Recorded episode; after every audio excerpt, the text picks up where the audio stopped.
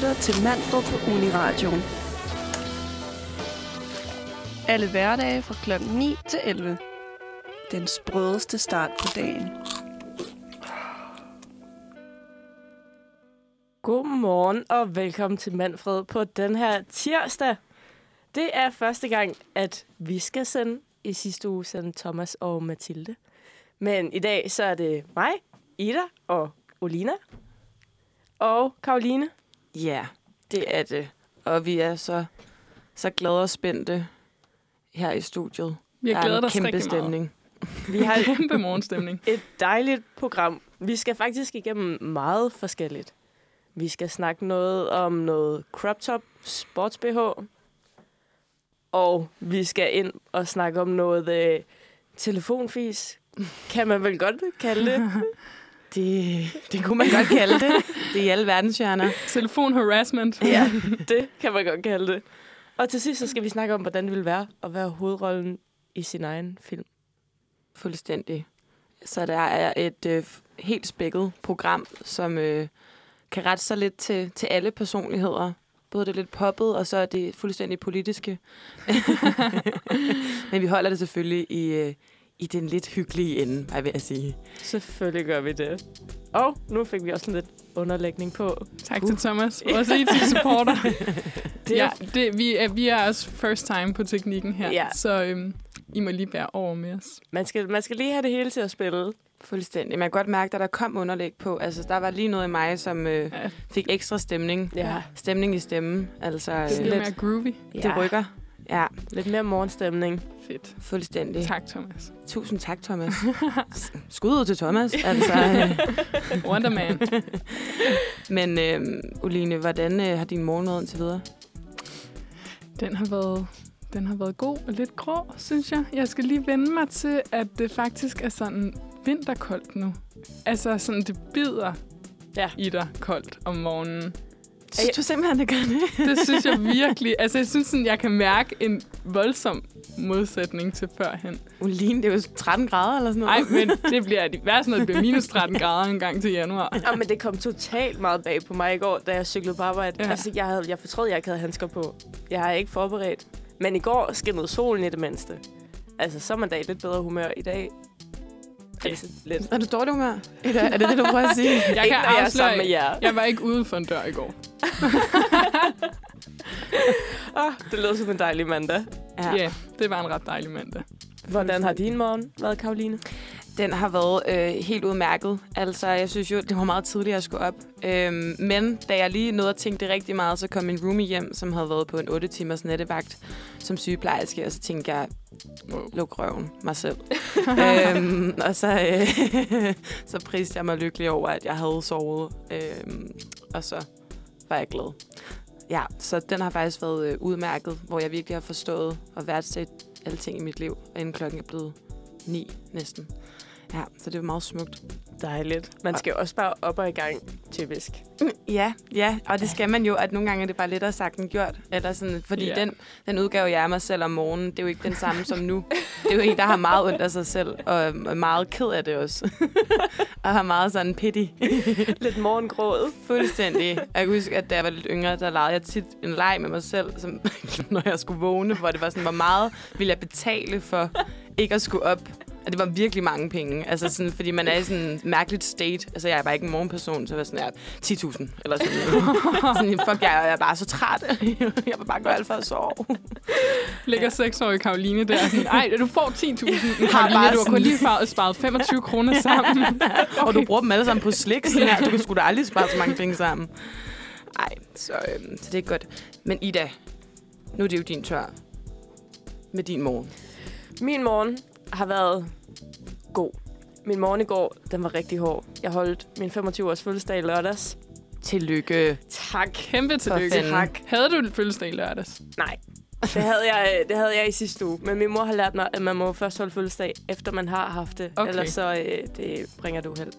Men så jeg fejrede fødselsdag, og i går... Altså, i det, jeg, jeg kunne ikke komme op. Og jeg drak en halv kop kaffe og spiste en skål chokopops. Og så cyklede jeg på arbejde og sad og græd lidt på arbejde hele dagen, fordi jeg var så træt. Men så i dag, i dag har jeg fornyet energi, og det er dejligt. Og det er dejligt at være her sammen med jer. Var der lidt tømmermænd indenover, eller var det bare sådan? Det er muligvis. Ja. Og lidt træthed, og det der med at skulle gøre sin lejlighed rent, og det, Ja. det var en hård Hvorfor dag. er det, man gør rent? Det var en af mine venner, der også sendte et billede af, at han gjorde rent om søndagen med mega tømmermænd. Mm. Og jeg var sådan, hvorfor gør du det ikke en anden dag, hvis du er tømmermænd? Ja. Er det Ja. bare sådan en regel, det skal være om søndagen? Jeg tror for mig, så er det fordi, jeg bor sammen med en roomie. Og jeg Ja, synes, det var okay. lidt dårlig stil. Ja. Øhm, Okay. men, men altså, det blev også først gjort færdigt i går aftes. Okay, okay. Truth at told. det er godt at høre. Nå, men jeg synes, at vi skal, skal høre et lille stykke musik nu. Hvad siger I til det? Ja, Uhuh. det er en god idé. Vi skal høre Perfect med Snavs, simpelthen. Dejligt. Ja, hvor spændende. Ja. Og det, vi hørte her, var Perfect med Snavs. En super, super sang, synes jeg. Jeg har faktisk aldrig hørt den før. Nej. altså, men jeg er heller ikke så dybt inde i musikkens verden. Så det er dejligt at blive introduceret lidt til nogle nye, nye numre. Nå, men altså, det er jo første gang, at øh, alle jer, der lytter, hører os tre ind i jeres radio, så vi tænkte, at I lige skulle have den obligatoriske, kan være kedelig, men obligatoriske runde om, hvem vi er. Men vi det er selvfølgelig ikke kedeligt med os. Nej, Nej, men er det nogensinde spændende at høre, hvor nogen har gået på gymnasiet? Eller vil man bare have det som en del af sin baggrundsviden? Er jo spørgsmålet. Jeg synes, vi skal, jeg synes, vi skal tage den, den klassiske, og ja. Så spejser vi den selvfølgelig ja. op. vi tager hurtigt, hurtigt den klassiske Ja, igennem den. det gør vi. Og Oline, vil du ikke starte med at fortælle lidt om, hvem er du? Hvad er godt at vide om dig? Hvor jeg har gået i Og gymnasiet. det må også godt være kedeligt. Helst kedeligt. jo, jeg hedder Oline, og jeg er 23 år. Jeg har boet i København tre år nu og læser statskundskab. Jeg er øh, på det langsomme hold, som de kalder os, fordi vi vælger at skrive bachelor på syvende semester. Ja, Respekt. Er det, det vælger man selv? Altså der er rigtig mange, der skyder. Altså sådan halvdelen okay. af min fornemmelse, er, der udskyder nogle fag, så de forlænger deres bachelor, fordi det er bare, der er bare rigtig meget at læse. Og hvis Ja. ja. man også lige skal have et studiejob, som man skal, eller Ja, sådan, Det skal man jo. Ja. Ja, ja, man bliver nødt til at få det til at hænge sammen. Ja. Så, så det, øhm, det har i hvert fald været en virkelig god løsning for mig. Bortset fra, at det så betyder, at jeg udskyder makroøkonomi et helt år. Og mit, mit forår Det lyder 2021 var ødelagt. Åh oh, nej. Men du siger, du har boet i København i tre år. ja, Hvor boede du hen inden? jeg boede i Hillerød inden da, og gik Ah, på okay, gymnasiet på okay. Frederiksborg Gymnasium. Ja, Ja, Frederiksborg altså Gymnasium. min, mine venner på studiet, som faktisk ofte kommer fra sådan København og Storkøbenhavn, de synes jo, altså Hillerød øh, er altså som slagelse i afstand. Ej, men altså, ægte københavnere skal slappe fuldstændig af Ja. med, hvad, altså sådan, hvornår landet starter. Ja. Altså sådan, det er så irriterende. altså, de har jo aldrig været ude for København, vil Nej. jeg sige. Det har de. Det er der jo ikke behov for. Men alt uden for sådan, jeg ved det ikke, Hellerup er jo altså provinsen for dem. Ja. Og det kan de godt lide at sige, synes jeg. Det Og ved du hvad? Hillerød er en fed by. Så skal. I bare... I Og skal jeg har været bare, i byen i Hillerød. Og det Så er bare snakke med nogle jyder, fordi for Ja. os, inden jeg, inden jeg flyttede herover, så var hele Sjælland, det var København. Hvor er du fra? Tønder. Tønder? Yes. Ja, eller faktisk er jeg fra en lille bitte by ude for Tønder, der hedder Sæd. Okay. Ja, men, det, men nogle gange er vi en by, nogle gange er vi ikke. Det svinger sådan lidt. Okay. Nogle gange er der 200 indbyggere, og så kommer det lige ned en gang imellem. Ja. Men dejligt sted. Hvor mange jokes bliver der lavet på det, når du siger det i det? Altså, jo ældre jeg er blevet, jo færre. Heldigvis. Men da jeg var yngre... Det er også derfor, jeg plejer ikke at sige, at jeg er for sød. Fordi så kommer der lidt. Hmm. Jeg kan altså også mærke, at jeg ved godt, at jeg ikke skal lave en joke, fordi det vil være, altså sådan, den er, den er for let, den er for undvist. Det er Ja. ikke sjovt, men jeg kan mærke, at jeg, har, jeg fniser en lille smule, når jeg hører det ja. alligevel. Det er svært. Altså lidt ligesom med prutter, det vil altid være lidt sjovt. Men altså, er det ikke... Jeg, ja, selvfølgelig tænkte jeg også det første gang, men, men det er jo også sådan Sønderjylland og mm. marker, og er der ikke et eller andet med sådan noget sæd også? Øh, det, sådan noget, er det ikke flertal for et eller andet? det, kommer, det, kommer af, jamen, det kommer af tysk. Øh, Okay. okay. Sætte, altså ligesom at, at sp- sprede. Ja, ja. Korn. Korn. Eller sådan Ja. det der. Ja, Det Frø. der. men så det, så, Ej, er men så, det det, så det, det, det kommer af. Så det er ikke... Øh, ja, det, det er bare en uheldig... Øh, altså, de har oversat det lidt uheldigt. Ja, Jeg ved ikke lige, hvad der er gået sådan er galt. det jo med tysk. Nej. Det er et vidunderligt sprog. Kan Ja, du så det- flydende tysk? Jeg har gået på tysk skole i fem år. Uh, Så Deutsche Gymnasium. folkeskole. Okay. Ja, ja. Folk, folkeskole, og så øh, så øh, har jeg kørt den på dansk lige siden. Okay. Ja, men det er meget sejt at kunne tysk. Jeg synes, det er et sejt Altså, sprog. sådan, vi har jo alle sammen forsøgt at få det lært. Eller i hvert fald har jeg. At det er jo, øh, det er jo ikke hængt så meget ved. Udover sådan noget med meine Lieblingsfarbe gelb. Og hvor tit, Ved jeg. og hvor tit bruger man Den det? er altså man skal ned over grænsen. ja, bare sådan her. Hvad vil du have, og hvad vil du bestille? Meine Lieblingsfarbe. Men Karoline, nu siger du, at du har prøvet at lære tysk. Hvor er du fra? Jamen altså, jeg er jo fra øh, Midtjylland. Øh, fra øh, landet. Landet, landet. Ah. Øhm, ja, og, og, og det som, altså apropos øh, københavner, har svært ved at forstå, ved der, hvor jeg kommer fra, at det ligesom ikke er en by. Og der er noget, der kan fuck nogen op, som, som kommer fra en by. Det er, hvis man ikke har boet i en by. Og man ikke øh, kan fortælle, at man bor, kommer fra en lille bitte by i det mindste. Øhm, så jeg er bare fra Sorø Kommune, faktisk, øh, ude af en, ude af en øh, grusvej. En ved, ved, ved en skov. så idyllisk. Øh, ja, og, øh, men øh, det er jo lidt, det er jo lidt tid siden, nu har jeg boet i København i... Hvor mange år er det overhovedet? Syv? Otte? Otte? Jeg er jo Måske. stadig kæmpe noob, så...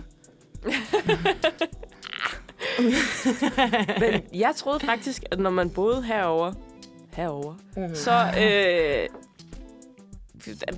altså, er man bedre til svensk, end man er til tysk. Jeg kan ikke et ord, så jeg kan ikke engang forstå, hvad svenskere siger. Det har, det har altid været mit, øh, altså mit indtryk. Men jeg kan herovre- snakke masser af tysk. Eller masser, men jeg kan masser af tysk. Kan du det? Mhm. Kan du også tysk? Nej, altså, jeg havde bare tysk af, og jeg synes bare, det er et mega fedt sprog. Men Mm. mm. altså, så jeg kan sådan lidt tysk, men jeg kan jo ikke flydende tysk. Altså, jeg tror bedre, jeg vil kunne fake svensk, end fake tysk. Og Klart. Bra. Og det er jättebra. Altså, og vi har jo alle sammen set Skam, som er norsk. Men jeg føler deraf, at jeg, har, at jeg selv føler nu, at jeg kan noget derhen af. Og jeg har ikke lyst til at, at, at, at, at sige noget nu, kan jeg mærke. Men øh, jeg, jeg synes selv, at jeg godt kan lave en, en, en lille accent i hvert fald, som er sådan nogenlunde, ikke? Øhm, ja. Det kan være, vi skal høre det en dag. Øh, ja, ja. Køre Det- en hel udsendelse. Ind på norsk. På, i, Eller kan det svensk, altså whatever. Ja, det er jo det hver samme. vores sprog. Jeg synes, vi skal snakke videre om det lige efter et øh, lækkert stykke musik med Tobias Rahim. Han er lækker. Han er med i Stormester, har jeg set. Ser I det? Nå, det kan Er det startet? Øh, øh, sådan noget lørdag, tror jeg. Ja. Men vi skal i hvert fald høre ham med Borderline. Det var Tobias Rahim med Borderline. Hvad synes I om det? Åh, oh, han, er ikke lige, uh, han er ikke lige noget for mig. Han er noget for Karoline. øh, ja, jeg vil gerne sige undskyld, fordi jeg sagde, at Tobias Rahim er lækker. Ikke fordi han ikke er lækker, men øh, jeg synes selvfølgelig, at det, det er indholdet, som, som tæller her. Og det, jeg synes faktisk, det var en skøn sang. Altså, sådan vil jeg selv hele tiden sætte det på. Nej, men det er også fordi, jeg godt kan lide sådan Ava Max øh, tempo. Når nogle gange, når jeg hører musik, så meget sådan... Upty. Øhm, og det har jo lidt mere low-key. Men jeg synes, øh, at fordi, jeg er har respekt for hans musik. altså, jeg, jeg, jeg, jeg, jeg tror da måske faktisk, at Ja. der er nogle, altså, nogle aner i mig, som har hørt meget sådan... Jamen, bare noget hardcore pop, optempo pop. Mm. Mm. Altså, det, det, det løber i mit blod. Øhm, er du til sådan noget uh, Every Time We Touch? ja, meget. Ja, yeah, Ja, rigtig meget. den er også rigtig god. Ja, det kan, det kan noget. Det kan rigtig meget, synes jeg. Altså, sådan, jeg tror også, jeg skulle begynde at høre mere sådan noget Eurodance. Har jeg faktisk tænkt Ja. over. Jeg har lige været i Prag, og alle Uber-chaufførerne i Prag, de hørte altså Eurodance, og hvor jeg var sådan her, okay, Eurodance. Sindssyg genre, som er for mig. Det kan være, du skal, du skal tage noget med en dag, så kan vi høre det. Noget, jeg selv har lavet. Eller din øh, yndlings Eurodance tracks. Det vil jeg rigtig gerne. Men jeg har faktisk et spørgsmål. Nu er vi jo i gang med at lære hinanden at kende, og jeg har lige været på højskole. Og der skal man jo lære rigtig mange mennesker at kende. Og så mit sådan, uh, go-to-spørgsmål, når jeg skulle lære folk at kende, det er, hvad er din yndlingsgrøntsag? Fordi det er noget, man ikke tænker over så tit, men det siger faktisk ret meget om folk. Har, I Mm. tæ- har I tænkt over det? Nogensinde? Jamen, jeg er jo den type, der er lidt i tvivl om, hvad der er. Altså, nogle gange så er det en frugt, og nogle gange er det et bær, og nogle gange er det en grøntsag. Jeg synes, du skal bare prøve at sige, hvad Ja, du har lyst til, og ja. så kan vi jo... Så tager vi den Så derfra. Ida ved i hvert fald nu, om det er en, en, en frugt eller en grøntsag. Den højskolefan. Ja. Ja. altså, jeg kan rigtig godt lide avocado, som øh, den Nørrebro-type, jeg er. Det er jo men, så en frugt. Ja, men der kan I bare se. Men hvis jeg skal sige noget, som jeg er sikker på er en grøntsag, tror jeg nok. Det er fennikel. Ja, Fedt. det er også bare lækkert. Altså, jeg synes, det giver den lækreste smag Mm. oven på en salat. Sådan. Nej, det er så New Nordic af dig at sige fennikel. Jeg har faktisk ikke hørt andre. Nu har jeg jo udspurgt 50 mennesker om det, og jeg har aldrig hørt det svar før. Hvad får du normalt? Der er mange, der siger kartofler. Ej, den er eddermame langt nede på min Ja, liste. men, men det er fordi, så er faktisk sådan, du kan jo bruge den til alt. Ja, alt muligt kedeligt. Øh, kartofler, peberfrugt er der også mange, der er ret vilde med. Den, er, den har højt Okay. C-vitaminindhold. Det Ja. synes jeg kan noget i de her tider. Det er rigtigt. Ja, ja jamen, det, er, det er rigtigt nok. Ja, den, den, det gør ikke så meget Altså, jeg var jo syg sidste uge, og der valgte jeg bare at gå ned i Fakta og købe en helt altså rød bælpeberfrugt, og så bare spise det. Så- Fik du det Så- bedre? Så bliver altså, du det rask. tog lidt lang tid at få det bedre, men, men I'm there now. Og hvis du ikke havde spist Dejligt. den peberfrugt, Ja, ja, så Hvor bare havde du været nu? hvor lang tid det er. Altså, jeg har bare kværnet revet ingefær til ned. har virkelig gjort mit. Ah, men det er godt. Du Ja. ser dejligt frisk ud. Det er godt. Ja, det synes jeg også. Hvad med dig, Karoline? Din yndlings? Jamen, altså... Øh, og det synes jeg faktisk er svært. Altså, det er ikke fennikel. Altså, øh, det er det ikke. Men jeg har respekt for, at det er din yndlingsgrøntsag. Jeg har meget respekt for folk generelt. øhm, Og deres grøntsager. Jeg tror også, det har meget at gøre med sådan, altså sådan, altså, men, men arbejder man ikke med, at alle de her grøntsager, man vælger, det er den, den ypperste kvalitet af dem. Altså sådan, for der er jo meget forskel på for eksempel en tomat. Er det en tomat, som er plukket i et drivhus, lige plukket Mm. helt frisk, eller er det en, en stor tomat nede fra Fakta? Som er helt gryne. Ja. Som er sådan, fordi altså, der kan det jo både være en had og en elske i samme kategori. Ja. Ja, Næsten, det, ikke? er, det er rigtigt nok. Øhm, men jeg må faktisk sige, altså, at øh, måske friske ærter, det, det kan er jeg lide. også bare lækkert. Det er godt nok lækkert, men det skal godt nok også være de lækre ærter, fordi er der noget, der kan skuffe, så er det at skulle spise en frisk ært, og så er den mega klam, fordi der er så mange klamme ærter i de der bælges. Ja. Men sådan synes jeg, det er med mange grøntsager. Altså sådan... Også, lig, ligesom også tomater. Det kan fandme skuffe. Og agurker. Man Ja. kan få den lækreste agurk, og så kan man få sådan en rigtig træls, tynd agurk, som Ja. ja. bare er sådan... Ja. Ja. Det synes jeg altså var vigtig viden lige at komme ind på. Vi skal lige høre, Ja. ja. nå at høre, hvad din yndlingsgrøntsag ja, er. for fanden, Søren. Altså, jeg tror faktisk, det er bladcelleri. Ej, også lækkert. Rigtig lækkert. Det... Også et bold choice i det. Ja, jeg, jeg, jeg ved det godt.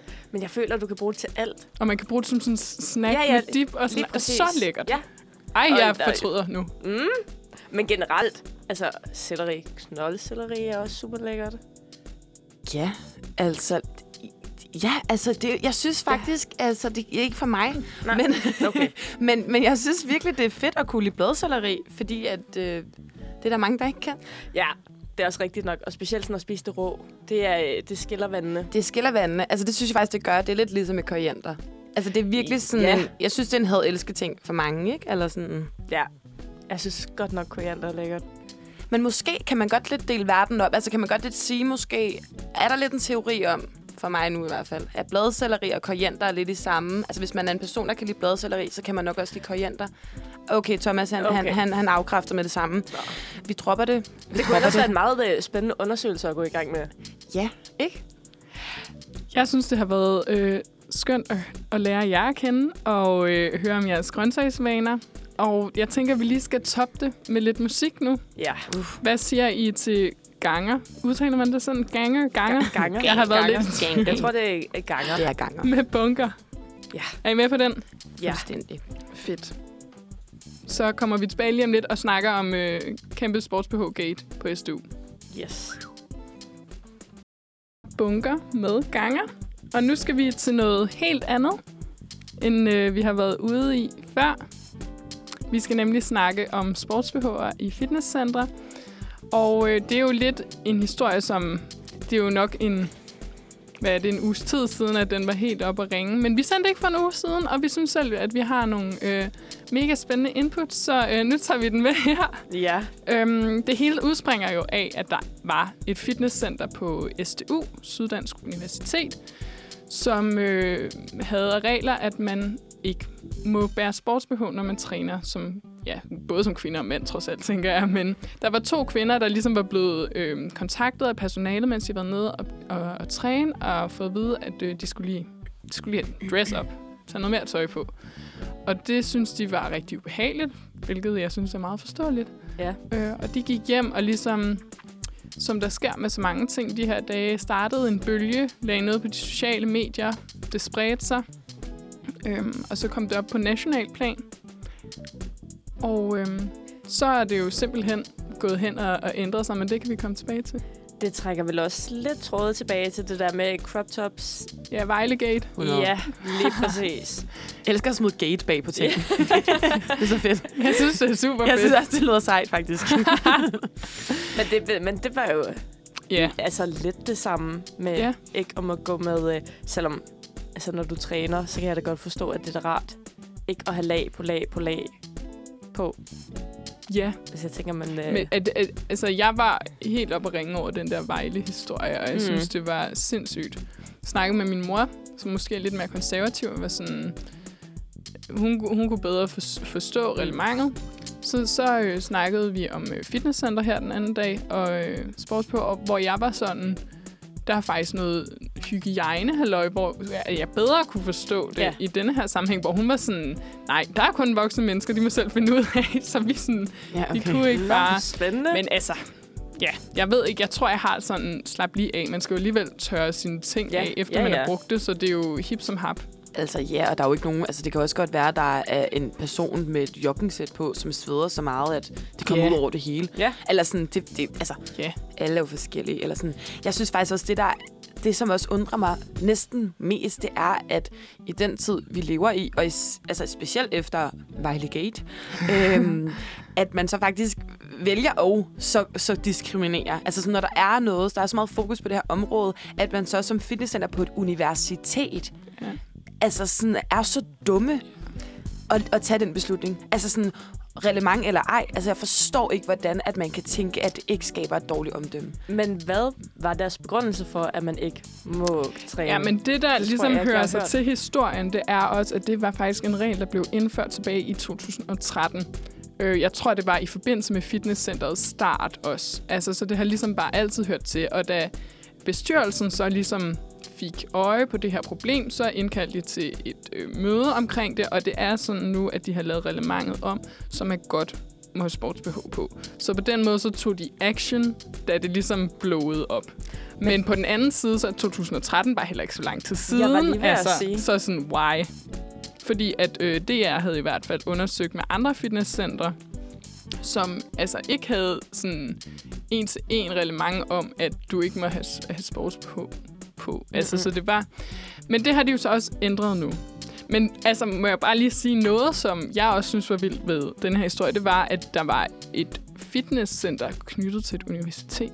Nu går jeg på KU, og det har vi godt nok ikke. Og jeg var sådan, hvorfor ikke? Fordi de listede bare, altså Aalborg Universitet, Syddansk, jeg tror også? RUK. Og, øh, altså, Ja, ja jamen, det er rigtigt nok, der er et på RUK. Hvor, Er der det? men, men altså, jeg tror altså, der, jeg, jeg, jeg, sådan, jeg- jeg ved ikke, hvorfor, jeg tror ikke, det er sådan, det, ikke, altså no shame på det, og jeg skal ikke kunne sige, det faktisk aldrig været der. Men jeg, jeg ved ikke, hvor sådan, hverken brugt eller fedt det er. Nej. Altså sådan, jeg tror ikke, at det er sådan et kæmpestort et med alle mulige faciliteter. Jeg tror mere, det er sådan en form for rum, du kan gå ned i, og så ja. Er der en vægt, uden okay. at jeg ved det. Måske en lille løbemaskine okay. eller noget. Men jeg forstår din pointe. Altså sådan, så du, du blev faktisk øh, lidt misundelig næsten. jeg blev mega misundelig. altså, nu har jeg heldigvis et arbejde, hvor jeg kan øh, komme i, i, i, deres fitnesscenter, men altså ellers så hedder det jo, ikke at jeg har været så fitnessaktiv på det seneste, men i realiteten hedder det jo næsten 300 kroner Mm. for et medlemskab, og så er der nogle studerende, som bare har det på uni. Jeg var så misundelig. Ja. Men altså heldigvis, jeg så tror har ikke, de jeg jo... få det brugt.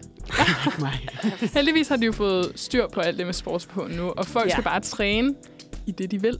Mænd må da for min skyld også gerne tra- træne i bar mave, hvis det er det. Men helt kort, hvad endte det med der i Vejle? Det tror jeg slet ikke, jeg har det hørt. blev også øh, fjernet. Okay. Dejligt. hårdt pres, så måtte Ja. ja. de... Øh, ja. Men også, er der noget, der kan samle befolkningen, så var det den crop top gate. Altså Ja. sådan, det var faktisk øh, ret vildt at se. Altså Ja. det var sådan, det var virkelig noget, der kunne få altså alle, alles pis i kog, eller sådan. Så det var også bare et massivt, massivt pres, ikke? Ja. Altså sådan, der kommer fra hele befolkningen, og også alle de, alle de kendte.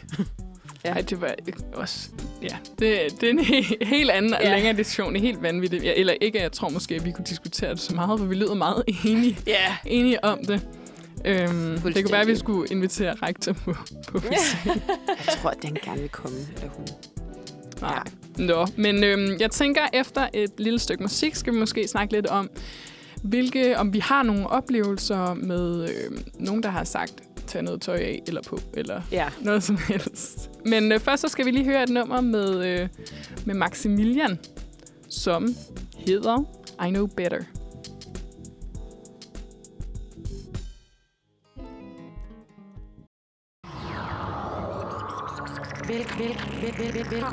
Velkommen til Uniradio. Til Uniradio.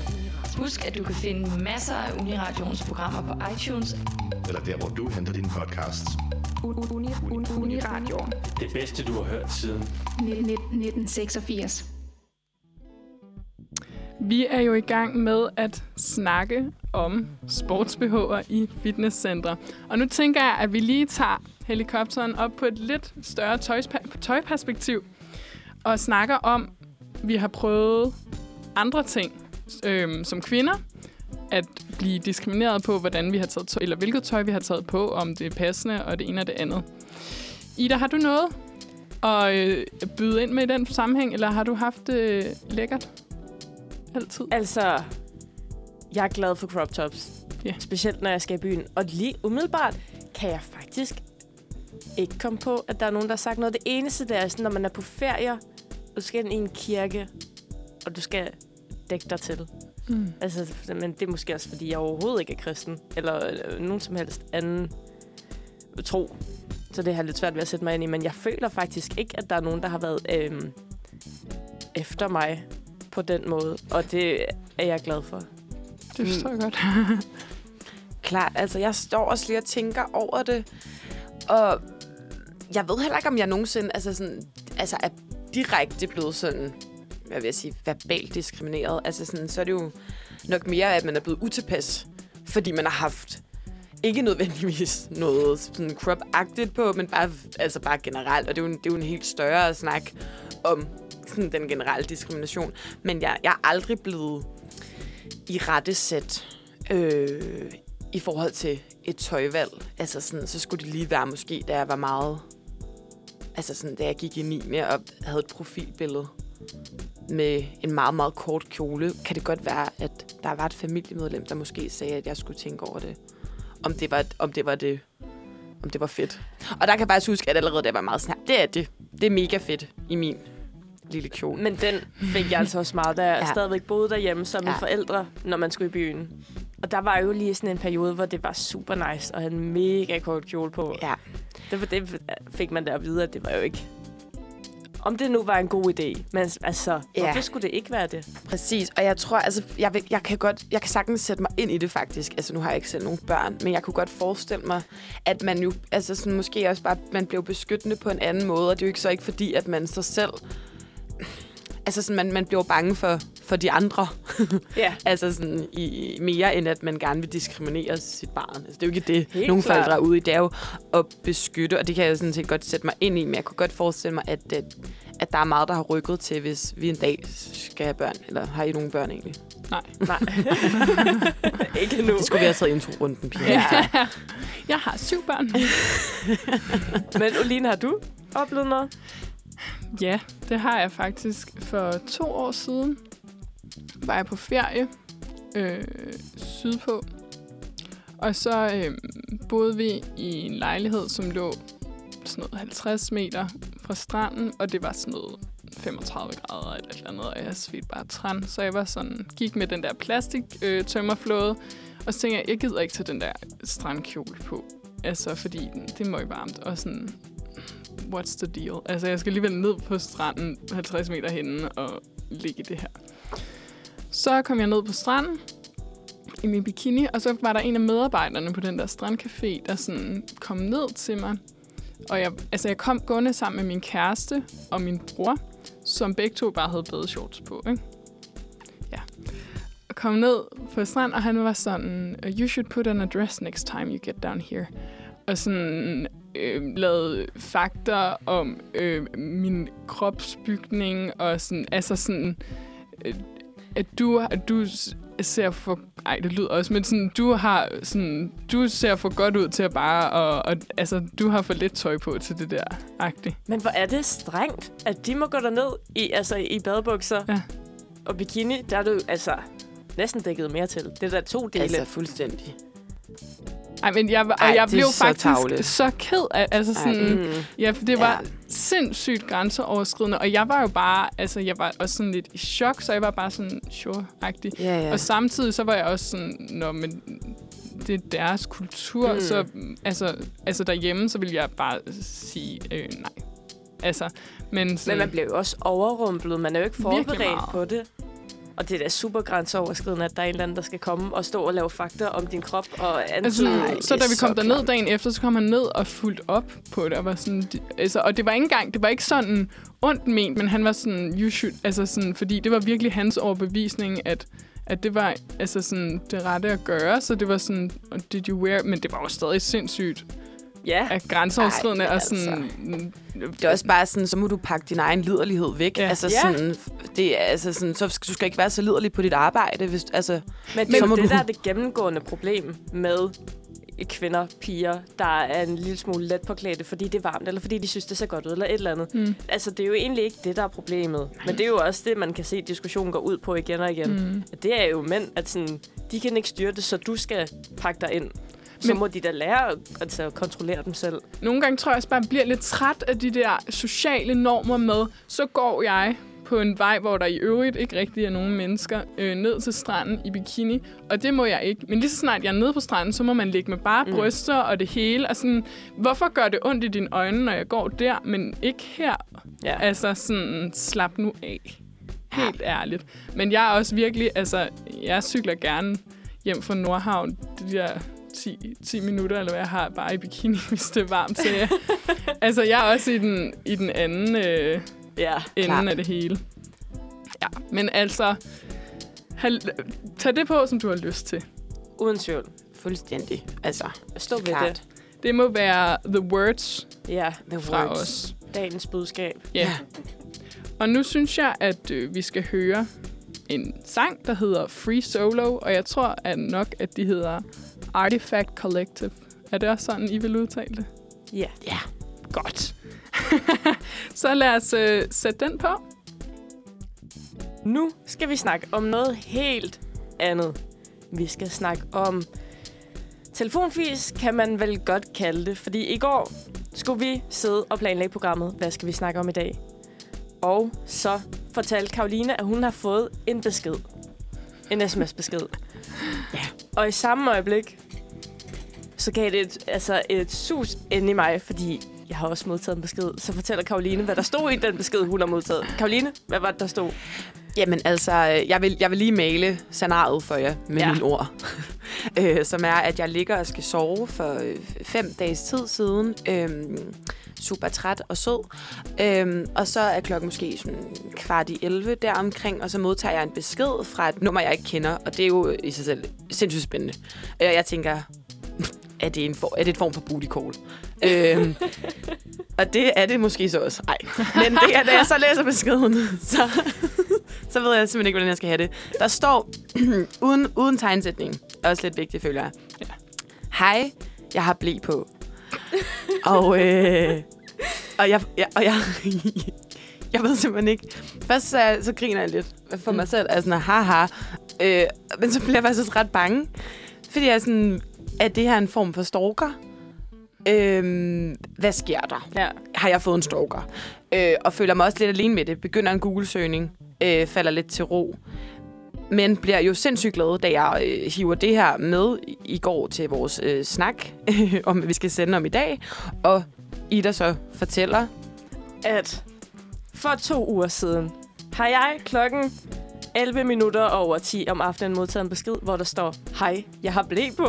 Så vi har simpelthen begge modtaget den samme besked, og jeg, jeg blev faktisk lidt bange, da jeg modtog den, fordi jeg var sådan, det her, altså det, det er nøjeren. Jeg tænkte lidt det samme. Er det en stalker?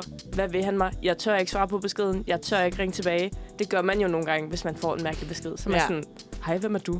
Men jeg tænkte, det her, det... Har du nogensinde ringet til en, som du har Ej, fået en jeg- nøje jeg- besked af? Nej, nej, jeg ringer ikke. Men Nå, jeg skal, okay, nej, skrive. Ja, ja, så bare lige smid en besked. Hej. Hvad, hvad kan jeg hjælpe dig med? Og der har jeg, jeg har faktisk et andet eksempel. Og problemet er for mig, jeg kan ikke altid finde ud af, at er det telefonfis? Er det et menneske, der faktisk mener det her? Hvad, hvad går det ud på? Jeg fik en, der var en, der ringede til mig. Så skrev jeg, hej, du har ringet. Fordi jeg er, meget, jeg er et meget nysgerrigt menneske. Klart. Det her, det er så en, en mand, der hedder Tony. Og Tonys efternavn. Det var angående de ankelsokker, som jeg skulle købe. Jeg skriver, jeg tror vist, at du har fået fat i den forkerte. Beklager. Det kan da godt ske. Altså, jeg samler på ankelsokker. Mit kælenavn er Strømpe Tony. Siger det der ikke noget? og jeg kan ikke finde ud af, altså... Er det... Mener han det? Er det en scam? Er det en ny form for telefonfis? Fordi da jeg var barn, og jeg lavede telefonfis, ringede jeg ned til bageren og var sådan, "Uh, jeg vil godt bestille 200 rundstykker til i morgen. Klart. Men hvad, altså, hvad? Altså, jeg, jeg, jeg vil faktisk sige, da jeg lige hørte dig læse den sidste korrespondence op, der, er- der er noget af mig, der tænker, ej, okay, ej, jeg ved det faktisk ikke, for det kunne godt være sådan øh, tre 12-årige piger. Ja. Der sad og havde det sådan her, ej, det er sådan ankelsokker og sådan.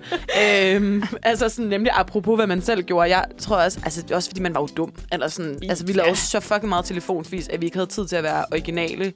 øh, da jeg var yngre, det var meget sådan med at ringe op sådan, så vi ringede op til min papfar en gang og var sådan her, det er julemanden! Altså sådan, det er jo, øh, det er jo lavt. Så derfor vil jeg faktisk sige, at det er da et upgrade øh, telefonfilsmæssigt Ja, ja, ja, med ja. ankelsokkerne. Men jeg synes, lad os lige, om, efter et øh, stykke musik, så lad os snakke lidt mere om, øh, om vi har lavet telefonfis, om der er nogen, der har lavet telefonfis på os. Hvad er god telefonfis, og hvad, hvad er bare over grænsen? Men først skal vi høre et stykke musik. Du lytter til. Du lytter til. Du lytter til. Lytter, du lytter. Du lytter til Du lytter Du lytter til. Du lytter til Uniradio. Uniradio. til Uniradio. Uniradio. Til Uniradio. Uniradio. Uniradio. Det bedste, du har hørt siden Nyheden om legalisering af porno. Det var lige en lækker øh, porno, porno breaker. og inden det, der hørte vi Cherry Blossom Kids med Julia. Og det er faktisk et nummer, som min gamle redaktion for et år siden, da jeg sendte om torsdagen, var helt op at køre over. Den var ret sådan Mm. groovy. Nå. Ja. Så det kan være, at vi kommer til at høre den igen. Ja. Men altså, vi er jo i gang med at snakke om det, som vi i vores manus har kaldt blev besked. Ja. Vil du uddybe? Ja, det udsprang jo af, at øh, både Karoline og jeg har modtaget en besked, hvor der bare står, Hej, jeg har blæ på. Øhm, Må jeg den- godt lige påpege faktisk ja. i den sammenhæng, at altså, vi snakkede om tidligere og lige før, at, at, at vi jo selvfølgelig begge to blev lidt bange, og Mhm. helt den følelse. Men jeg må også sige, at jeg får også en, en helt anden følelse, når jeg hører, at du har modtaget den samme besked, som er, så var jeg jo heller ikke så speciel. Nej. altså, nej. sådan her, nå, var det ikke, var det ikke en personlig, har jeg har blevet på besked til mig? Er det bare sendt ud til hele København? Sådan her, ja. fint. Altså Ja, sådan, ja, så, så er man ikke så bange alligevel. Nej, nej. Hverken bange eller speciel mere, og det, det er Men- måske også fint nok. Jeg er faktisk lidt spændt på, om der kommer en, øh, en opfølger på et tidspunkt. På Altså, den jeg har besked. blokeret nummeret, må jeg bare sige. Jamen, det har jeg ikke. Jeg, men, jeg, Ej, ej, jeg, okay, det er venter, jeg er for. for input. jeg venter i spænding. så hvis I sidder derude, Vi skriver bare igen. bare skriv. øhm, nej, men vi er jo i gang med at snakke telefonfis. Og Karoline, du løftede lige sløret for i, uh, i det sidste speak, at uh, du har lavet telefonfis. Og imens vi hørte musik, fortalte du, du har lavet endnu mere telefonfis. ja, jamen altså, jeg vil sige, altså, at, at jeg har sgu altid været en, en sokker for telefonfis. Altså sådan siden, øhm, siden folkeskolen. Altså, der lavede vi jo telefonfis nogle gange i alle pauser. Nærmest. Altså sådan, fordi det bare var sjovt, synes vi. Altså sådan, og det, ja, som jeg sagde tidligere, ikke, altså, ikke nødvendigvis så originalt. Det handlede jo også mere bare om at ringe op fra hemmeligt nummer. Det i sig selv Ja. var jo spændende. Øhm, og så kunne man have grineflip, som man kunne dengang. Ja. Jeg savner grineflip. Ja. Ja, man har det ikke på samme måde Ej, mere. det tænker jeg altså også tit på. Er det ikke rigtigt? Det er Men svært. Den Ja. sjældne gang imellem, hvor det sker, det føles så godt. Ja. ja, det føles så godt, men altså sådan, det er virkelig sjældent for mig nu. Altså i forhold til, Virkelig. hvor mange grineflips jeg havde, da jeg var lille. Man er bare for bekymret nu. Ja, ja, det er rigtigt. Man ved for mange ting, som ikke er særlig grinflips. Ja, præcis. Ej, det er så rigtigt. øhm, ej, men, men, men det, som, som jeg også lige fortalte, er bare, at, at, at man kan sige, telefonfis-trenden for mig er jo faktisk fuldt lidt med op igennem årene, og det, jeg tror ikke, vi skal mere end... Ah, hvad? To? To? Et? Et? Et to år siden måske? øh, siden at jeg sidst lavede telefonfis. Jeg må sige, at jeg, jeg, jeg, jeg ved ikke, om jeg kan, og hvor meget jeg kan uddybe det. Nej, altså, det er også okay. Fordi... Jeg vil, ej, okay, jeg vil godt lige sige, det er jo ikke, det, jeg har ikke lavet nogen slemme telefonfis pranks, men, øhm, men, men, men, men, tænk, og hvor akavet ville det ikke være, hvis man blev afsløret, fordi man havde sagt det her. Ja, ja. Altså sådan, og, og Ja, det gider man Det er okay. Du har, du har løftet sløret lidt. ja, Så må man jo øh, mærke efter, hvis man kender dig. Kunne det være mig? kunne det være Kunne mig? det være mig? Det kunne det sikkert. Til dem, der kender mig. Det kunne det sikkert. Ej, jeg vil påpege i den sammenhæng, at der er, altså, hvis, hvis der er nogen, der er interesseret i at lave telefonvis, så er der jo en app, som, øh, som man kan få, hvor, at, øh, den, den, hvor man ikke selv skal ringe op, men øh, den, den ligesom ringer op til nogen. Og, øh, og, så ind, og så har at en automatisk besked, som så har en samtale med øh, modtageren. Men der, der er- nu når du fortæller det, jeg kan så fortælle, at der er flere forskellige former for apps nu, Nå. som du kan bruge. Fordi da jeg lavede telefonfis i de gode gamle dage, så For kunne du et jo ringe, år siden. men så kunne du jo ringe til omstillingen, eller hvad, hvad søren det var. Så ringede du ind og sagde, jeg vil godt ringe til guldbageren i Tønder. Og så stillede den der ligesom videre, fordi så kunne den ikke spore altså, øh, tilbage til dit nummer. Dengang man havde fået mobiltelefoner og sådan noget. Så allerede dengang tænkte jeg jo lidt fremad. Jeg skulle ikke kunne spore os. Men nu er der blevet lavet apps, har jeg været inde og læst mig frem til.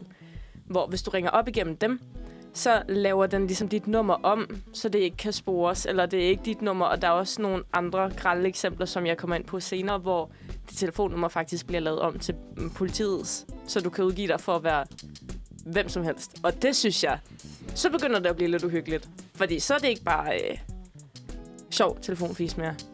Nej. Jeg sidder og betvivler hele min barndom, fordi at jeg tror ikke, jeg har lavet telefonfis. Aldrig. Ej, Oline. Ja. Det, jeg vil bare sige, at det er aldrig for sent. Ej, du kan, du kan, Vi du ringer kan op til en tilfældig nu. Aldrig. Aldrig nogensinde. Nej, men jeg fik rigtig mange af de der kædebeskeder. Sådan Ja. noget, vi dræber din mor, hvis du ikke øh, sender den her Ej, videre de til dine venner. De var så tavlige. Jeg kan huske, jeg fik engang en besked, hvor der stod sådan noget med, hvis du ikke sender den her videre, vil der ligge en død pige ved din side og Mhm. sove resten af dit liv. Og jeg, jeg græd og græd og Ja, fortalte det til min... Jeg er født selv ved vandet, så min mor siger, jeg græder meget. Så jeg fortalte det til min mor, og min mor var sådan, den sender du ikke videre. Så det gjorde jeg ikke. Så om natten, så vågner jeg, og så er der bare sådan en arm Nej. op i mit ansigt. Og jeg troede, Ej, jeg skulle ej, dø. ej, Men ej, så er det jo ej. så, fordi jeg har ligget på min egen arm, og den, så, den sov. Nå, Jeg har aldrig... Og det er jo også en, en eller anden mærkelig form for telefonfis. Ja, Er det, og det er den, sygt. den er så tavlig. Altså, og som lille barn, man bliver der, man bliver der røvbange. Helt vildt. Ej, nå. Ej, traume i det. Det har, virkelig, det har virkelig sat sig i mig.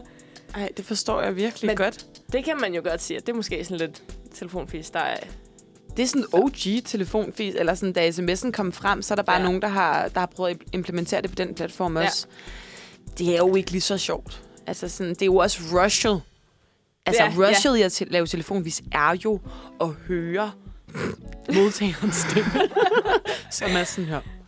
Hej, eller et eller andet. Og så og så er man sådan på sidelinjen. Altså Men det er sådan, rigtigt, det er det der, du skal holde. Du ringer op, du skal holde masken, du skal være altså, overbevisende. Fuldstændig. Og ens, altså, jeg har faktisk altid været ret dårlig til at være præcis den, der skulle tale.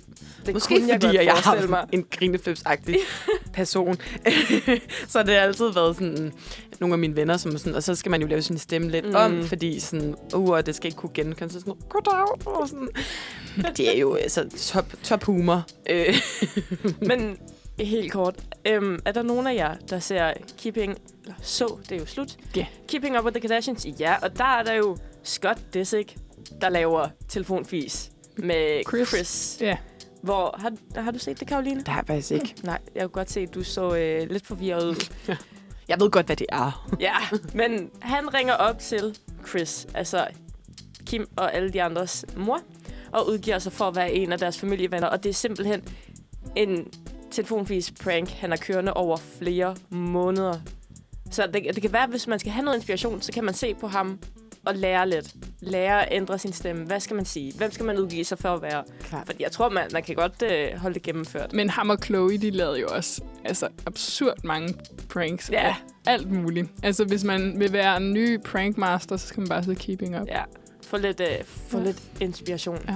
Og også, altså sådan, skulle man ikke begynde at lave flere pranks igen? Altså sådan, så fedt med pranks. Jo. Men det var som om, at det var en ting på et tidspunkt. Og det, nu, er det slet, øh, nu er det slut igen. Jamen, jeg synes, det er fedt. Jeg synes, vi skal bring it back. Uh, bring back pranks. Vi kan brainstorme over pranks. Og så kan vi give, uh, give nogle tips videre til, til lytterne og til hinanden. Hvad er sjovt, og hvad er ikke sjovt? Det må vi lige tænke over. Ja, det må vi lige tænke over. Indtil da, så skal vi høre aksglæde med Ting ændrer sig. Her var det aksglæde med ting, der ændrer sig. Ting ændrer sig. Ja, fuldstændig. Dejligt nummer. Vi er jo i gang med at snakke om telefonfis. Og, og en mærkelig blæ besked, som både Karoline og jeg har modtaget. Men vi har jo snakket lidt om, om øh, vi selv har lavet telefonfis. Hvad har vi lavet? Hvad, hvad, hvad er sjov telefonfis? Men der er faktisk også nogle skræk eksempler. Jeg nævnte jo lige det der med, at du kan få en app, der laver øh, dit nummer om til et andet nummer, et nummer, der ikke kan spores. Og der er nogle unge gutter, der på et tidspunkt har ringet op til rigtig mange forskellige og udgivet sig for at være politiet. Og så har de kommet med voldtægtsanklager og alt muligt andet. Og det kan man jo godt sige, at det er det er over... ikke sjovt. Nej, nej, det er nemlig over stregen. Ja, jeg vil sige, altså rule number one inden for telefonfis. Ik ikke leg du politiet. Nej, Altså, det, er det, er det, det kan man vel også altså, få en kæmpe bøde for. altså det går, jeg, det går jeg stærkt ud fra. Men her, der var det bare, så havde de ligesom kommet med et opråb, hvor det havde været sådan, stop, det er ikke sjovt. Altså, det er, det er for meget. Men der er også mange, der gør det den anden vej, hvor de faktisk ringer til politiet og siger, at der har været et overfald, der har været et knivstikkeri, og der var så et eksempel med nogle unge gutter, der ringede til politiet og sagde, først så ringer de op og siger, at de har øh, altså taget et menneske som gissel, og så smækker de på igen. Og så går der noget tid, altså hvad, hvad skal politiet gøre? Så går der noget tid, og de der gutter siger, at politiet behøver ikke komme, fordi de har slået gislet ihjel. Hvorefter politiet jo så finder ud af, prank. Ej, ej, så, så, så ikke sjovt. Nej. Altså sådan, så gå tilbage til noget med prutter. Ja. Altså, som altid er sjovt. Ja, ja, lige præcis. Og jeg, Folk er sindssyge. ja, og der tror jeg, jeg har det sådan... Altså ja, når du ringer og, og laver telefonfis, eller andet med at slå en prut i røret, eller bestil 200 rundstykker ved, øh, ved bageren, hvor de jo godt kan høre, okay, hende der ringer er 9 år gammel. Vi skal ikke lave 200 rundstykker. Det er jo sjovt. Det er, nem, det er nemlig humor. Ja, ja, og der for er alle, alle, alle får en, en god griner ud af det. Eller hej, jeg har blæ på. Også ok sjovt, når man ved, at man ikke skal creepy. være bange. Ja. ja, ja. Men jeg tror, jeg har svært ved at sætte mig ind i, hvad tror I, man får ud af?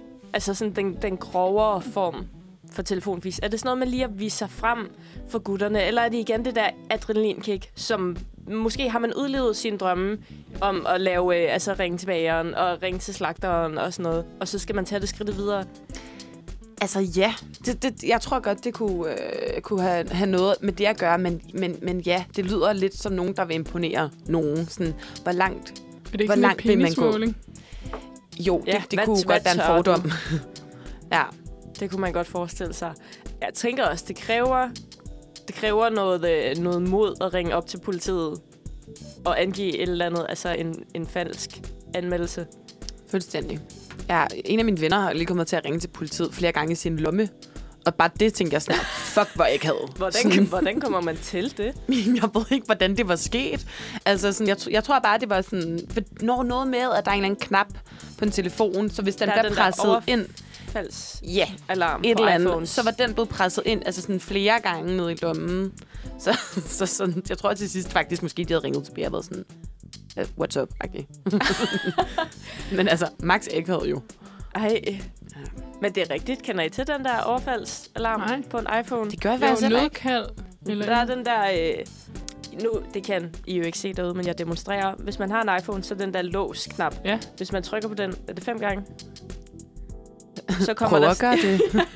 nu gør det, så kan man sådan trykke øh, Gud. nødkald, SOS, sådan overfalds. Det anede jeg faktisk ikke. Et Nå. lille, Men altså, pro-tip. Ja, det havde overhovedet ikke noget med telefonfis at gøre. Men, Nej, men Jeg kan ikke. Nå, nu savler jeg. Nej, men uh, jeg, Hvorfor virker min ikke? Åh, oh, nej, Oline. jamen, det kan være, man, man, man skal hjem og øh, øve sig lidt. Jeg har jo at trykke, Ja, jeg er trykke på knappen den gang. Ja, fuldstændig.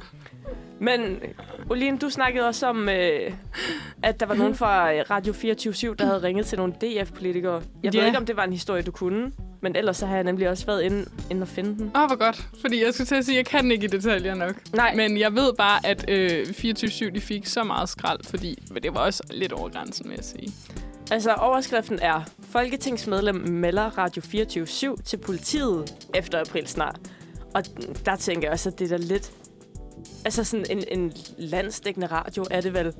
Og de laver så grov telefonfis. Men hvad var telefonfisen? Det er hende der, Kirsten Birgit Oh. det lange navn der. Mhm. Øhm, hun har udgivet sig for at være en politibetjent.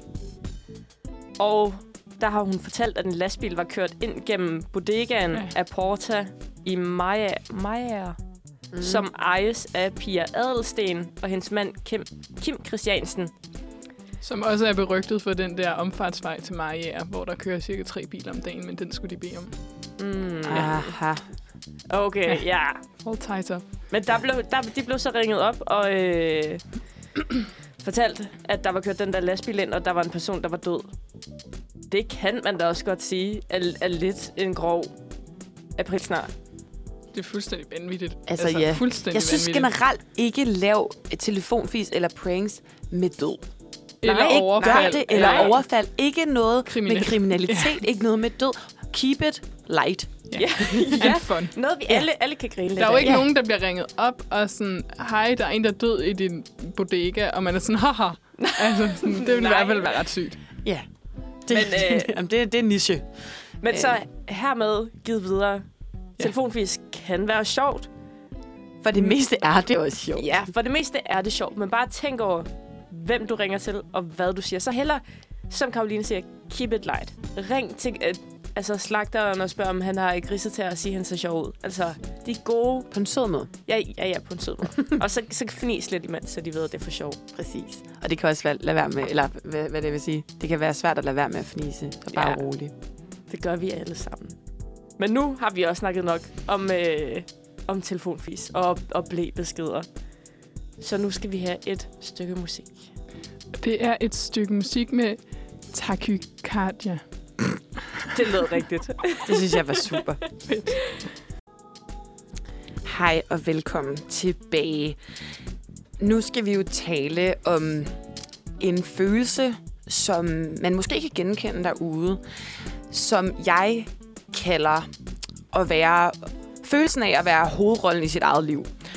Øhm, som er en følelse, som for mig kan opstå på mange forskellige måder. Men grunden til, at jeg kom til at tænke på det, var fordi, at jeg i den her weekend har været på øh, familieweekend i Jylland. Og der fik jeg den rigtig meget. Øhm, og jeg fik nemlig følelsen af at være hovedrollen i en form for sådan svensk sitcom coming of age. Svensk. Øhm, ja, fordi den er ikke dansk, kan jeg mærke, den Okay, her film. okay. Øh, den er sådan nordic. Øhm, ja, film, hvor jeg, jeg selv spillede hovedrollen. Hvor jeg ligesom var i flere situationer, hvor jeg zoomede ud og så filmen med mig selv. Som øh, main character, øh, storbypige i Jylland, eller så en eller anden svensk by, single, øh, midt 20'er, omgivet af hele min familie i par. Øh, I flere situationer. Vi var, vi var i poolen, hvor jeg ser mine søde søskende med deres søde, søde kærester. Øh, grine, grine, fjolle, fjolle. Sådan flere par i poolen. Mig, der svømmer rundt imellem parerne. og sådan prøver at være lidt med, men har det også lidt akavet. Har ovenikøbet også glemt mit badetøj, så jeg bliver nødt til at have sådan mit, mit grimme, forvaskede undertøj på i poolen. Og jeg zoomer bare ud og tænker sådan her, åh oh, nej, det, det, nu, nu, nu sker det. Det her, det her er filmen. Efterfølgende, så kan vi have taget et familiebillede. Øhm, igen skal, skal folk opstilles i deres par. Der bliver lavet jokes om, at mig og min lille søster jo så kan være et par. Hun er 13. Øhm, jeg bliver mere og mere utilpas. Fotografen til, at jeg skal, jeg skal sidde forrest på hook med siden til, sammen med alle mine fædre nederst. Og jeg kan bare ikke lade være med hele tiden at have zoom-følelsen af og tænke sådan her, det her, det er en lidt dårlig film, hvor at jeg er den forvirrede single pige i midt 20'er. Øhm, og det fik mig til at tænke på, om nogle af jer kan have følelsen også en gang imellem. Det kan opstå i mange scenarier for mig. Det kan også bare være, når der sker noget akavet, når der sker noget fedt. Men Zoom-følelsen, hvor man er sådan her, hvor jeg er en hovedrolle lige nu, på godt eller på ondt. Har du en oplevelse med det, Uline? Altså, jeg synes, det er meget, når jeg er i transport og kigger ud af vinduet. Det er lige meget, om det er en bus, eller et tog, eller en bil. Men det der med at sidde med noget musik i ørerne, og kigge ud sådan lidt filosofisk. Øh, måske især, hvis det har været sådan lidt træls med en eller anden fyr, eller et eller andet. Øhm, og så, ja, ligesom zoom ud, og jeg, sådan, jeg forestiller mig det der med, at I ved, når det er en film, og man først ligesom hører det inde i ørerne på hende, og så sådan skifter musikken ligesom til at være sådan ude i sådan det hele, og sådan, jeg sidder bare og føler den så meget og kigger ud, og sådan... Men det er ret sjovt, fordi det er jo ikke en ting, man sådan snakker om normalt, men jeg tror, der er ret mange, der har den der med, at man sidder og, og føler sig lidt som en movie star. Fuldstændig. Hvad med dig, øh, Ida? Det, det er lidt det samme som øh, Oline. Og jeg synes, det var meget, da jeg var barn. Så skulle jeg køre fra Tønder til Aarhus eller et eller andet, og det regnede. Man sad og kiggede ud af vinduet. Jeg havde min MP3, hørte telefoner i øret, hørte bare den samme sang igen og igen og igen. Sad og sådan hånden op på vinduet måske. Den helt fedtede barnehånd. lige, lige slikket af madrester og fingrene op på vinduet. Øhm, Hvad for en sang kunne det være? Altså, øh, det ved jeg. Jeg føler, jeg har hørt meget. Jo, der var en Rihanna-sang. Nu kan jeg eddermame ikke huske, hvad den hedder. Men det var en meget følelsesladet, storslået sang. Og jeg må lige finde ud af, hvad, hvad det var, den Er hed. det California King Bed? Nej, vi, Er det vi er Unfaithful? længere... Ja, Yes, er yes, yes. den. at den, den gik bare lige i hjertet. Jeg tror, jeg var et meget sådan... Øhm, melankolsk er nok ikke det rigtige ord. Ja, det, det var jeg måske lidt. Altså sådan, øh, jeg, jeg havde mange følelser. Og, og jeg viste mine følelser. Altså sådan, jeg, jeg levede Gennem virkelig din højt. musik. Ja, jeg er meget det. Og sådan meget dramatisk. Altså, når jeg tænker på sådan, sådan et transportfilmnummer, øh, hvor der er en, der sidder og er sådan et kærestesår filosofisk, så tænker jeg på den der Making my way downtown. Men det er også en rigtig sådan uh, road trip Ja. Fuldstændig. jeg kan heller ikke huske, hvad den Men det er også bare så fedt, at man sidder sådan, jeg ved ikke, hvor gammel du var, Ida, men sådan i bilen som 11-årig, og så hører Unfaithful, og sådan her, åh, kæmpe relate. Og bare sådan, også, jeg mærker smerten. Men på det tidspunkt, sådan, jeg har haft ingen idé om, hvad det var, hun sang. Jeg kunne bare mærke, Ja. det her, det er noget, der går ondt. Og det gør det også i mig lige nu. Fuldstændig. Hvad hedder det? Og det skal vi snakke lidt mere om, når vi lige har hørt en super fed sang. Den hedder So What? Og den kommer her. Du lytter til Uniradio.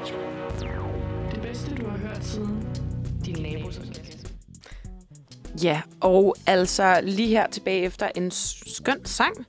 Øhm, og meget apropos sangen snakkede vi jo lige før om, at øh, Ida havde hørt øh, Unfaithful i bilen, da hun var lille, for virkelig at understrege en følelse af melankoli. Var det Ja. noget, den du, Ida? Ja, det var den nok. Ja, fordi vi snakker lidt om, om den her følelse med at føle sig som hovedrollen i sit eget liv, som blandt andet for eksempel kunne komme til udtryk på den måde. Meget, meget transportmidler. Jeg ved ikke, hvad der er med. Kan man også godt genkende. Ja. Men generelt følelsen, hvis man kender den, er at, at lige pludselig zoome ud og se sig selv udefra. Det er nok sådan, man bedst kan beskrive det. Øhm, Og det tænker jeg, at vi skal snakke en lille smule mere om. Og måske også meget grineren det der med, at det, altså, der skal ligesom være et musiknummer, der understøtter det, ikke? Altså sådan, Ja, det, øh, det, det kan noget, altså. Men det der bare, altså musik, det underbygger jo bare øh, stemninger og følelser, og, og det er jo også altid det, man ser i film. Og så er de ked af det. Så kommer der en sang. Så er de glade. Så kommer der en sang. Ja, præcis. Det Og måske er det virkelig også fordi, at man bare er lidt damaged. Jeg har set så meget fjernsyn. Altså, sådan, Ja. når man får den her følelse, altså at, at man sådan at man på en eller anden måde etablerer det i sit eget liv. Altså, Ja.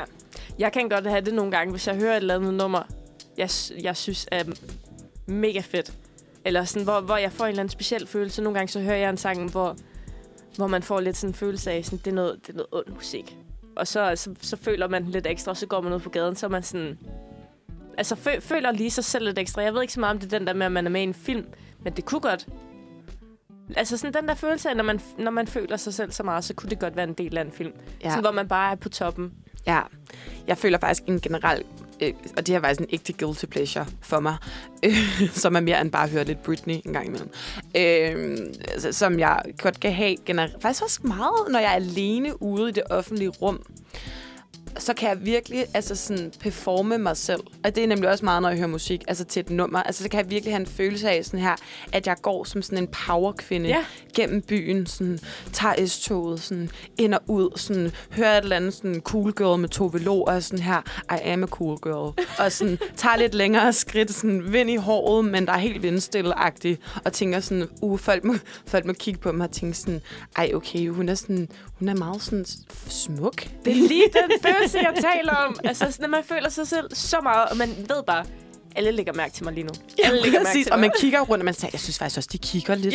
sådan 100 procent, de ikke kigger. Folk står bare med hovedet til deres telefoner, men man er sådan her, wow. Ja. Alle må lægge mærke til dig. Og så andre gange, så er det jo det modsatte, hvor man er sådan, øh, Ja.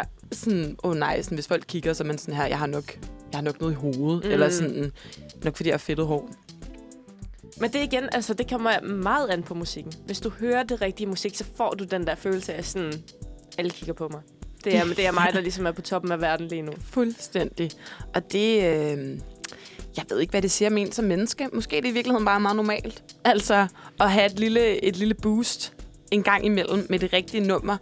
Men øh, jeg tænker også, altså apropos det rigtige nummer. Hvis der er et sted, hvor at numre virkelig underbygger personer, så er det jo Paradise Hotel. Øhm, det må man bare sige. Og jeg tænkte på, for det har jeg tænkt på mange gange selv, hvad for et nummer man ville vælge, hvis man kom med i Paradise Hotel, man skulle vælge sit intronummer. Altså, jeg ved godt, hvad jeg snakker om. Det der med, hvor de bliver introduceret alle sammen i starten. Men jeg har altid været lidt i tvivl. Vælger de virkelig selv de numre? Det, det tror jeg faktisk ikke. Fordi nogle gange, så bliver der spillet et nummer, hvor jeg er sådan, hvor, hvorfor i alverden vil man vælge det? Altså sådan noget, der bare, der bare slet ikke rigtig passer sammen. Men det kan, det kan jo godt. Altså jeg tænker, det er jo en fed, mu- fed mulighed, og for, hvor, altså, hvor, det, hvor man kan vise lidt af sig selv. Sådan, jeg er lidt edgy. Jeg eller forestiller eller mig ikke, de selv vælger heller. Jeg tror det på en måde heller ikke. Altså sådan... Men det leger Men, vi. ja, let's go Ja. with it. Altså, når jeg bliver Paradise-producer en dag, så, ja. øh, så får de selv lov til at vælge. det er godt. Ej, men det må faktisk være rigtig grineren. Altså, jeg ved ikke, om I har set Paradise, men for eksempel Anne Plejdrup, der var med. Mm. Øh, hun har været med to gange. Fed. Fed type. Øh, hun havde jo til hendes temasang, var jo Sweet But Psycho med Ava Max. Hvilket jeg bare synes var for grineren. Eller sådan, men det må også være fedt at komme hjem og så være sådan her, nu skal jeg se mig selv i fjernsynet hvor min temasang er Sweet But Psycho. sådan, hvordan har man det med det? Starter der ikke en ny sæson i dag, egentlig? Jo. jo, der gør. What? Er det i dag? Ja. Oh my god. Det skal, hvorfor, vi, hvorfor snakker vi ikke mere om det? det altså, godt, vi snakker... Jamen, så er det alligevel lidt... Øh, hvad hedder sådan noget? Det er... Det, det, det er... Øh, øh, sådan noget timet. Timet at snakke om. Paradise-sangen så. Alligevel, uden at man vidste det. Ja. En, Tror I, at dem fra tidligere i år er lidt træt af, at deres claim to fame bliver kort? Ja. Dopper. Det vil jeg med med også Ja, være. ikke? Nu har man udstillet sig selv på tv, Ja. Og så får du, hvad, et, et halvt års fame. Ingen gang, tror jeg. Nej, og så er du, så er du, så er du ude igen. Ja. Det er Ikke i fucking orden. tavligt. Ikke i orden. Det er ikke i orden. Den skal fandme være kendt i lang tid. Men det er også bare, der er jo mange, der laver en business ud af at have været med i Paradise. Altså sådan, og det kan blive sværere nu, med, hvis man skal lave sit, sine samarbejder. Eller hvad man nu Ja, vil. ja, ja, fordi Altså- så, så er du ligesom uh, outdated igen meget hurtigt. Fuldstændig. Og så kommer der nogle nye, nye youngsters på banen til at tage dit shine. Ja, ej, det er, det er faktisk en god pointe. Altså, jeg er jo meget spændt på, at der er nye værter. Det er jo Olivia Ja. Salo og Emil. Og nu kan jeg faktisk... Øh, hvad hedder Øh, han? Olsen. Emil Olsen, det er rigtigt. Og altså, jeg, jeg, jeg, jeg er fan af dem begge to. Jeg tænker, de er nogle, nogle gode, gode personer til at udfylde nogle meget store sko. Ja, der er meget, man skal leve op til. Der er rigtig meget, man skal leve op til. Hvem altså. er ham Emil? Han laver øh, YouTube. Make-up. Lægger make-up. Mm. Ja, han ligger... Ja, Jeg har- Er det ikke sådan noget... Uh, bu- Ej, han er, han er beauty? sådan lidt beauty-guru, Ja, han er ret tror jeg til det. faktisk. Mm. Ja, han ser ret, øh, ser ret sej ud. Altså, Jeg kan godt mærke, at jeg kommer aldrig rigtig flot. med på den der YouTube-bølge med at abonnere på folk. Nej, nej, nej, nej, nej. Heller ikke mig. Ja. det er faktisk også lidt en guilty pleasure. Det er så fedt. Ej, jeg har altid altså, øh, virkelig elsket at se alle, alle make-up-videoerne, faktisk. Ikke f- fordi jeg selv på den måde bruger så meget tid på at lægge make-up, men jeg tror bare, at jeg, jeg synes, det er meget sådan tilfredsstillende Det er da også at se på. fascinerende. Ja, Jeg bliver bare ret irriteret, fordi så ligger de i en eller anden flot øjenskygge eller et eller andet, og så prøver jeg selv, og så ligner jeg bare en kæmpe egner. Jeg tror jeg altså ikke, Uline. Jeg prøvede altså så sent som i lørdags, så ville jeg gerne, I ved, krølle mit hår med et glættejern. Ja. Og sådan, det fungerede ikke. Jeg tændte en YouTube-video, det fungerede ikke. Og jeg er sådan, fuck det her, så kan det også være lige meget. Og så fik- gik jeg helt flat, måske en lille krølle, jeg fik frem, og så Men- gik jeg afsted. Men de får det til at se meget nemt ud. Rigtig, Ja. ja. rigtig nemt ud. Øhm, men jeg tænker, at når vi lige har hørt øh, en, skøn, en skøn sang, så kan vi måske lige snakke lidt om, hvad for en sang, som vi vil vælge Ja. til vores intro i Paradise Hotel. Øh, og på den måde fejre den nye sæson. Altså, jeg tænker, at øh, vi er ude i, øh, i Rihanna, som vi snakkede om før. Mit nummer. Dit følernummer, når du Ja. kørte fra Tønder til Aarhus. Ja. Skal vi, skal vi høre det? Ja, lad os det. Lad os høre Unfaithful. Og velkommen tilbage efter en banger af en Rihanna-sang, Unfaithful. Altså, og hvis I har siddet i offentlig transport, eller hvis I har været passager i en bil, så har I måske haft det på samme måde, som da Ida var lille og hørte den, da hun kørte fra Tønder til Aarhus med tårne ned ad kinden, den lille fedtede hånd på roden, eller den lille fedtede hånd på regionalsådets rode. Øhm, I hvert fald snakker vi om sange, som understøtter en stemning, og i den forbindelse, og for at fejre, at Paradise Hotel starter i dag, kæmpe dag, øhm, nå, så skal vi tale om, hvilken sang, som vi vil vælge, hvis vi var med i Paradise Hotel, og selv kunne vælge vores introsang, når vi kom ind på hotellet. Og det er jo et stort valg, Ulina Ida. Altså, det vil jo øh, virkelig, altså sådan, kan man sige, sætte, lægge linjen for jeres øh, personligheder inde på hotellet, og, og nogle sange, som folk virkelig vil forbinde jer med. Så man skal jo virkelig overveje det rigtig godt. Øhm, jeg kan jo selv lægge ud med at øh, fortælle lidt. Altså, jeg har virkelig overvejet nogle forskellige ting. Øhm, jeg er lidt imellem Safridu, The Bongo Song, øhm, fordi den har fuld power. Den er sådan, der er heller ikke noget tekst, hvilket vil sige, at der, er, der er meget, meget lidt tekst. Ikke? Spændende valg. Altså, man forestiller øh, mig, mig, mig, mig ved poolen. Vi optager min, min introvideo til Paradise. Og øh, mig, der kommer gående igennem hotellets porte til The Bongo Song med Safri Due. Øhm, der kan man jo også virkelig få en intens stemning. Og tænke, den her person, øh, jeg ved ikke, hvordan jeg skal have det med hende, men det bliver i hvert fald øh, much. Øhm, og, og samtidig er det op til fri fantasi, fordi der ikke er nogen ord, der underbygger.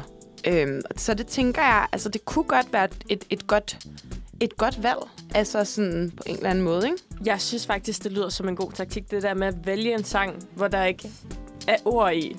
Fordi hvis der, altså for eksempel, som du lige før nævnte med Anne Plejdrup, Mhm. mm-hmm. Sweet But Psycho. Altså, Til gengæld har de nok valgt den sang, fordi der var ord i. Og ordene var Sweet But Psycho. Ja. Men, men nu er det jo, hvis du selv må vælge, Ja. ja. så kommer du hurtigt til at sige rigtig meget om dig selv. Altså, altså igennem de ord, der bliver sagt i sangen. Og det tror jeg ikke altid er en god idé. Nej, også, altså jeg vil sige, der kan jo også være gode sange, som vil være sindssygt akavet at have som temasang. Altså for eksempel, hvis man havde, apropos Rihanna, Good Girl Gone Bad. Sygt akavet at have som sin temasang med de ord. altså, og noget af et ansvar at leve op til øh, som reality-stjerne. Måske en meget god reality-sang i virkeligheden. Nå, men nok om mig og min introsang. Ida, har, kan, kan du øh, føle dig frem til, hvad for en sang, der vil repræsentere dig? Jeg synes, det er så svært. Fordi det er virkelig noget altid, når jeg, når jeg ser Paradise, så tænker jeg over, hvilken sang skulle jeg have? Ja. Altså, hvad skulle være min sang? Og jeg tror bare aldrig, jeg er nået frem til noget, fordi jeg føler faktisk, det er et ret stort valg. Det, det er et stort valg. Fordi hvis jeg skulle sige noget om mig selv, så ville jeg jo nok vælge en slags musik. Men på den anden side, så må man nok godt lige iscenesætte sig selv, øh, iscenesætte sig selv mm-hmm. som en Mhm. lidt anden person. Og så måske altså, ikke sådan afsløre for meget om sig selv. Jeg, jeg synes, det er Ja. meget, meget, meget svært. Det, hvad for en sang skulle det i hvert fald ikke være så? Ikke være... Ja. Øh, det ved jeg ikke. Meget. Der, noget kedeligt. Det må Nå, ikke være noget kedeligt. Det må godt ikke være noget kedeligt. Nej, det skal være noget med noget, noget, noget gang i. Hvad med den der, min gamle ven, sidder du... Hvad er det nu, den der coronasang? Bliver du der er slet ensom? Jeg lover dig, Ej, det skal nok blive godt igen. det skal... Nej, ej. Overvej, hvis det var jeg introsang. have the, the, den sang. oh, det, må- ja. Det ville også være et mærkeligt valg. Oline, har du tænkt over det? Altså, jeg fik jo lige lidt stress, da jeg skulle tænke over det lige før. Men nu har jeg valgt en. Det kan godt være, den er lidt klichéfyldt. Men Det er da ikke øh, noget Holy. I'll take it. Jeg vil gå med Destiny's Child og Independent Women. Woman, jeg ved ikke, om det er med flertal eller ental. Stærkt. Stærkt, stærkt, stærkt. Ja. Hvordan er det, den lyder? Kan du lige demonstrere? All the women who's independent. Nå, ja, ja, ja. Ej, okay, kæmpe banger af en introsang. Det, Ja. kan jeg, det, det, det, det forstår jeg. Det forstår Sådan jeg en 100%. boss lady sang. ja. Fuldstændig. Jeg overvejede også kort Let Me Think About It med Ida Kåre. Fordi det vil også være en sindssyg sådan, power intro Ja. sang. Men det, det, der, skal være, der skal være noget power i. Ja. Ligesom Safri Du. Ja. Am I right? Jeg elsker Safri Du. Gør vi ikke alle. Mm. men, men det er også, altså, er det typisk ikke lidt mere øh, up-to-date sange? Men det er måske også meget godt at, at vælge noget... Øh, Ja, jeg synes godt lige, man kan bringe nogle gamle bangers tilbage i Okay. det. Jeg tænker, hvis det er banger nok, så kan man Ja, nok godt. Ja, det tror jeg altså også. Hvad hedder det? Men øh, nu skal vi faktisk lige høre en sang, inden at vi skal til at runde af for i dag. ja. Desværre. Øhm, og den kommer nu. Oline, hvad hedder den? Den hedder øh, I Don't Talk About That Much. Og den er med, altså jeg ved godt, der er ikke noget CH, men jeg får sådan lyst til at sige schmerz i stedet for smerts.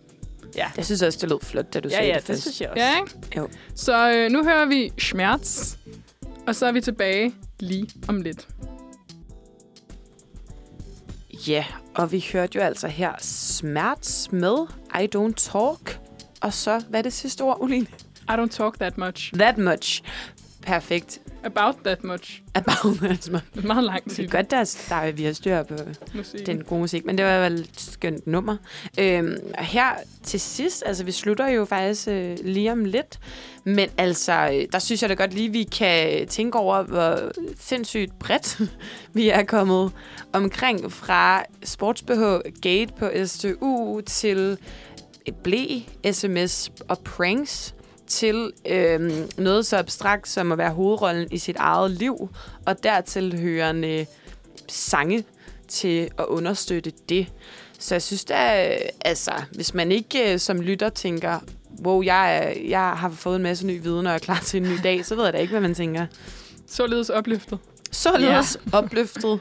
Og vi har da virkelig også fået lært hinanden at kende i dag. Det har været dejligt. Det har været så dejligt. Øhm, og her, altså i, i afsluttende runde, har vi jo faktisk lige taget Thomas med ind fra sidelinjen som en form for Ja, okay, jeg vil ikke sige ekspert, fordi det, det lægger også lidt et pres på dig, men, men med, med lidt news om, hvad der sker i dag ude i verden, så man også lige er lidt opdateret. Ja, altså, jeg vil starte med at sige, at det har været øh, hyggeligt at, at, at følge lidt med øh, i, i baggrunden, og lige sørget for, at teknikken virkede, og at I har lært hinanden godt at Jeg vil gerne sige tak for teknikhjælp. Det vil jeg også. Tak. jamen, det er jeg glad for, at I sætter pris på.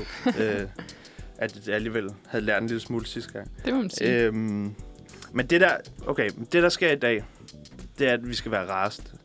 Vi skal være sure og rasende og indigneret, og næsten som man har lyst til at kaste med brosten. Fordi 13.30 i dag går regeringen plus en masse af de andre partier til forhandlinger omkring øh, det udspil, de lavede forleden, om, om hvorvidt man skulle øh, sænke dimittent dagpengesatsen fra, det, den ligger på de der 13.500 før, øh, før skat, til sådan omkring de 9.000 før skat. Og, og alle argumenterne omkring det er super whack.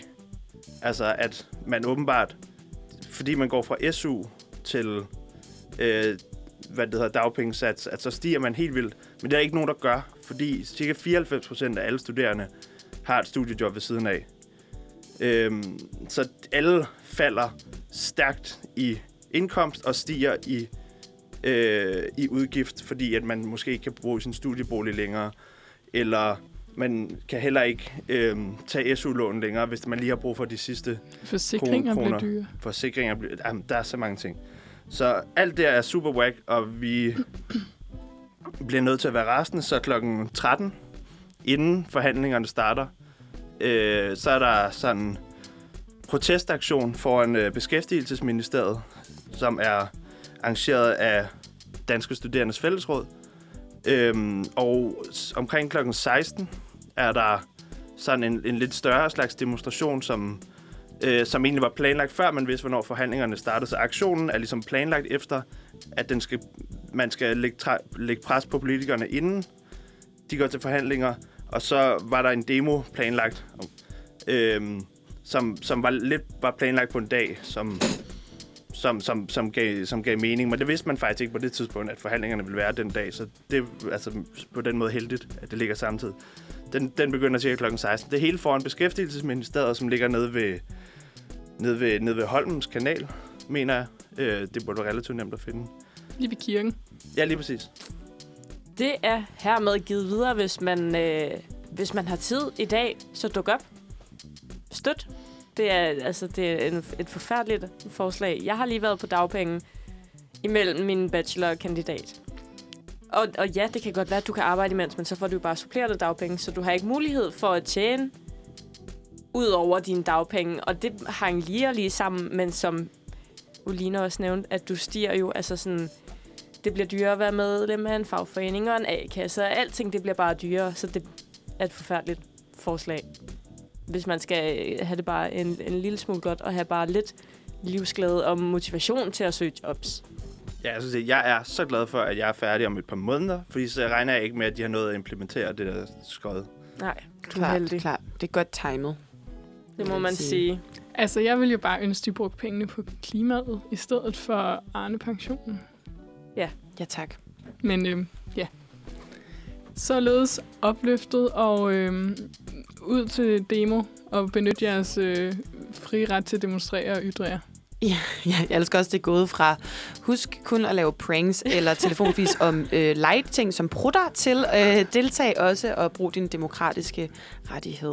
Vi er Øh. kommet vidt omkring og kommet Ja. ja. med altså, mange råd og tips og budskaber i dag. Hvis vi selv skal sige det. Ja, så tag det med jer. Ja. Og altså, det vigtigste, der sker i dag, som vi jo også har været lidt inde på. Ny sæson af Paradise Hotel. Se Ny det. sæson af Paradise Hotel. Med nye værter. Hvad skriver de? Nye værter, nye flø, samme hotel, tror jeg. jeg Det kan Okay, være, det er en vi, må lige vente i, uh, i næste uge. Om vi skal vende det, det skal være fuldstændig tema. Nej. jeg siger ej, haha, men jeg mener det.